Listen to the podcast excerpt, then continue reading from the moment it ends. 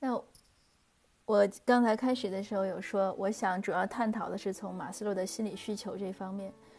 呃，这个理论呢是很久的一个理论了，而且有的搞心理的学搞心理的学者说呢，这个已经是，呃，可能心理学界认为，呃，不是那么完美的一个理论了。但是在我看来呢，呃，对我们普罗大众来说，它还是很能说明问题的。马斯洛呢，把心理需求呢分为五类，大家看，像我 PPT 上写，它分为生理的需求，就是温饱啊、生存呀，然后安全，对吧？第二层，我们这个是很常规的，也是这样。那我们吃饱了，饿不死了，那我们就希望安全，呃，人身啊、财物啊不要受到袭击。那接下来呢，就像我们来到一个新地方，比如说我们来到加拿大了，我们找着地方住了，也找着地方买食物了。呃，钱也存在银行了，觉得好，这几至少这几个月或者这一两年生活无忧了，那房子也弄弄停当了，那接着要干嘛？你要社交，对吧？你突然发现，哎呦，我得认识人，为什么呀？因为你要获取信息呀，呃你希望有人和你互相帮助呀。还有呢，至少就是不寂寞，呃，因为像人家说这个女性的一天要说什么两万个单词，呃，男性呢可能要说九千还是多少个单词，就是你都有一个。诉说的愿望，那这个社交呢是这个就不用多讲了。接下来是什么呢？大家也是非常常见的，就是被尊重的需求，就是被承认。所以有时候我开玩笑，我们为什么有那么多呃协会，对吧？有那么多这个各个组织呢？因为这，然后有的有的人就说，哎，我们组织里怎么大家这个都出来了，都来到加拿大了，干嘛还要呃好像争权夺利啊什么什么？其实那个也不是争权夺利，那个其实也是人性的一种基本的，就是被尊重，因为谁都需要被尊重。那我们家长有时候更是这样，家长说句话，孩子没听，家长很生气。为什么生气？你问十个家长，八九个可能都会跟你讲，他生气是因为就是被拒绝了嘛，被孩子否定了，他认为这个你就应该听我的，你为什么没听？所以这个是这样，那最后呢，当然是自我实现，这个就是比较高阶的一个一个需求了。能达到这一步呢，呃，确实不多，呃，但是呢，这一步呢也是非常需要的。那我们就说说，比如说尊重的需求和自我实现的需求有什么差别呢？听起来都都是这个，这个都是要一个向好的状态嘛。呃，我就举个例子，比如说呢。呃，从表象上看呢，很多人都喜欢被称称赞和肯定，呃，这个看起来是积极向上的，这个其实就是一个要求被尊重的需求。但是如果呢，我们只局限于这个地方，只只只局限在被人夸、被人称赞上呢，其实呢，你就不能成长了。这个不能成长的问题是什么？就是你其实就丧失了一个好坏的标准。那什么是好？夸我们就是好，对吗？说我们是对的就好吗？呃，那别人提了否定意见就不好吗？如果我们一旦落入到这个状态的时候呢，我们其实就不辨是非了，这是个很要命的事情。呃，有些成年人可能觉得，就每次我一提成长这个概念，总有一些读友或者听友觉得很新鲜。他觉得有一次有一个朋友还还开玩笑，我说我能感到成长的快乐，他说那你的。起点是不是很低呀？我说对，也可能是这样。那可能有的人，这个很迅速的在二三十岁的时候，或者就就到了一个程度，是吧？其实不是这样，就是因为你的，呃，年龄的增长啊，阅历的增长啊，社会关系的增长啊，所有所有这些，你对世界的认知一定是应该有不同的。如果你总是一样的，那就麻烦了。为什么呢？因为世界也在变呀。比如说，我们这次疫情，你看到从一开始，大家对这个病毒的了解，和对一些中国的防控措施的感觉，和到现在，就说最简单，我们这个，我们这个这个卫生官对口罩的认知，对吧？就非说口罩没有用，你这个就觉得很奇怪，但是他的认知就在这儿，你跟他怎么讲，他当然会有一些可能是政治的原因啊，或者一些客观的原因，但是。这个事情就让是不是会让我们觉得一些事情就是在，在甲来看是天经地义的事儿，在乙他就搞不懂，所以这个就是什么？就是你需要不断的观念的更新嘛，观成知识的更新，然后这种认知的成长，这是一定的。所以我我就讲说，比如说，如果我们有一个高阶的心理需求，那我们希望是自我实现的状态，而不只是说被尊重、被承、被被表扬的状态。那可能很多事情呢，你也做了，做了之后呢，也被表扬了，但是不止被表扬，你有更多的一个实现。那举个例子呢，比如说女性来讲，都喜欢减重，我也是这样。那如果你追求的是健康，那你可能就会想一些方法，就是又减重了又健康。但如果你只只追求的是体重减下来，那可能很多减肥汤药呀或者怎么样，就很快的让你的体重减下来，但是你不一定健康，对吧？所以这个例子就是个很清晰能说明我们为什么要提高自己的这个需求，而不是要满足于一些现象。其实说回到我刚开始讲的那个例子，就是独有说让孩子过什么样幸福的生活。呃，我和很多人都讲过，我说如果你的小孩心理需求能到第五步自我实现，他将来生活一定会幸福。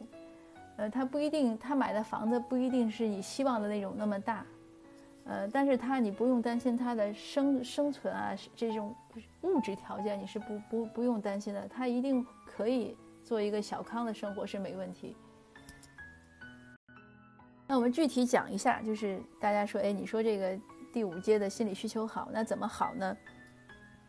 那也有的人以前跟我讨论过，他说你这个孩子理想那么高远，你说的那么高大上，这是不是好高骛远了？这个现实这么残酷，对吧？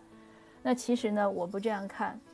我之所以不这样看呢，那当然我还没有到完全实现这个层面，我不是以我自己为例，而是因为我接触到很多的。呃，我不能讲叫名人或者叫成功人士，他们是属于这个范围，就是也有名气也成功，但是不是我们常规认为的那种那么简单的。就是我觉得他们的人生，呃，真的是很精彩，然后人也做得很好，对社会也很多贡献。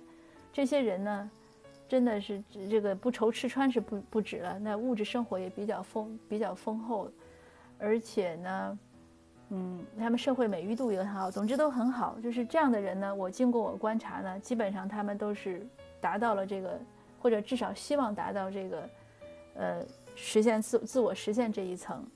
所以呢，我就才能很肯定的和大家说，呃，无论我们自己或者我们小孩，如果我们的心理需求呢能达到这样的高位，你不用为他的未来担心。那我们具体看一看，这个高位的心理需求的人们的表现是什么样呢？就是当他的心理需求高阶的时候，他看问题视野一定很广，就是很广阔。他讨论问题的时候呢，他会就事论事的说，他也会很尊重反对派，他不会和人死扛，就绝对不是那种杠精。所以你如果遇到杠精 这种人，一定要远离他，因为凡是杠精，我觉得这个这种人的人际关系啊，呃，然后生活事业啊，可能都比较堪忧，因为他的那个注意力集中在那么。那么一个狭隘的点上，而且明天呢，我自己的公号会推一篇文章，会专门讲这个问题。因为现在大家都说这个，呃，朋友圈很撕裂呀，三观很分裂。其实你换一个角度看，呃，分裂的同时也有我们自己的原因。如果我们自己可以包容一些不同的观点，就没有那么分裂了。那有的时候就像说讨论问题，为什么两个人就杠起来了呢？那个其中，我觉得还是有一些东西是太自我了，无论是面子呀，或者是自己的一些视角呀，或者是观点。你只有放下这些的时候，你才可能不一叶障目。当你非要一棵树上吊死的时候，你你一定是一叶障目的。大家想这个道理吧，对吧？你只盯着一个点，和这个人这个事儿就过不去了，那你怎么能看到其他的东西呢？看不到的。这个就是马斯洛那个。高阶的那个需求，它有很多，我是总结了一些，挑了一些，没有全写。那还有第二个呢，就是他对自己和别人都不挑剔，悦纳自己、别人以及周围的世界。这个不是阿 Q 精神，这个是什么呢？这个是确实是你能换一个换一个角度去看待一些事情。呃，好的东西呢，你觉得可能是小确幸；不好的东西呢，你不一定是喜欢它。也不一定就是能彻底的要去接受它，但是你可以容忍它的存在。这个事情大家要想想，很多很多问题，不是说我们不容忍它就不存在了。我们遇到一些障碍和一些困难和一些不良现象，应该去斗争。但斗争呢，你知道，你斗争是你是我们的一个动作，action 一个行动，我们应该去做。但是斗争的结果呢，它没有百分之百确保，就是我们斗争了，这个事情就能消失，对吧？另外呢，我们也要知道，每个人都有自己的误区。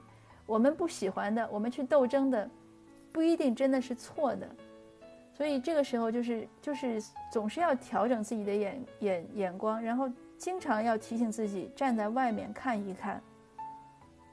这样的能避免少犯错，而且能避免一些死磕啊，或者一些无谓的死磕，浪费的时间和精力。更重要的是能避免伤害别人，因为有的时候我们觉得一个点就是不好。当我们尤其是别人，我们当和别人非常要去做对的时候，觉得他就是错的时候，也许是我们误解了。所以今天我还看了一个案子，是吧？什么 B、C 省两个女性互相。在什么吵攻击了十五年，那我然后法庭判了这个，这个真的是很悲哀的，十五年美好的光阴都花在这个上面了。人生有几个十五年，是不是？那然后第三点呢，就是情绪和思想的表达很自然，不虚伪，很淡定。就还是那个，因为他不是要争论，就是他去和人是探讨问题，而不是非要争你对我错。探讨问题是应该的。因为像我明天的文章会写，就是这个世界你要知道是没有绝对真相的，每个人看到的都是一点点，所以我经常会用“盲人摸象”这个词来比喻，我们所有人看到的都是世界的一部分，都是一件事情的一部分。如果我们愿意交流，很平和的交流，每个人都把自己知道的这点想法啊、事情这个细节说出来，大家拼凑在一起，互相了了解、沟通。是不是就能看到的更全面的一个状态，对吧？那还有呢，就是性格很独立，能享受独处生活，呃，在平凡的小事中呢，能发现情趣，人际关系良好。这个现在看到了，居家禁足，stay at home，我们这一段都提这个事儿，这个真是对你的一个考验，你能不能在家待得住？你一定要到街上去逛吗？你在家能不能感到快乐呀？那有的人会觉得憋死了，是吧？那憋死了是咱要想想自己的问题。呃，人人家这个意大利人，这个在就是你在公寓里，你哪怕只有在一个，我们小的时候，我们小的时候都学过那个课本嘛，什么那个监狱里来回走七步，你要在那个状态里都能很好，就是那个罗氏可里什么做道场，人要有这种境界才行。这个当然是很难的，但是这是我们努力的方向。那还有就是有坚实的道德观念，能区别手段与目的。绝对不为了达到目的而不择手段。这个说说起来，这个当然很多事情都会是这样的，包括这两天大家热论热议的那个芳芳日记，也是这样。有的人反对呢，有的人支持，当然是因为说言论自由，但有的人反对呢，就是先前支持他的人有有人反对呢，就是认为好像他这个手段不怎么样。当然，具体结果会怎么样呢？我建议大家还是再看看观看。像今天我有读友还跟我讲。他说要争论，我说这个事情不用争，呃，时间久了自然就能看到事情这个真相。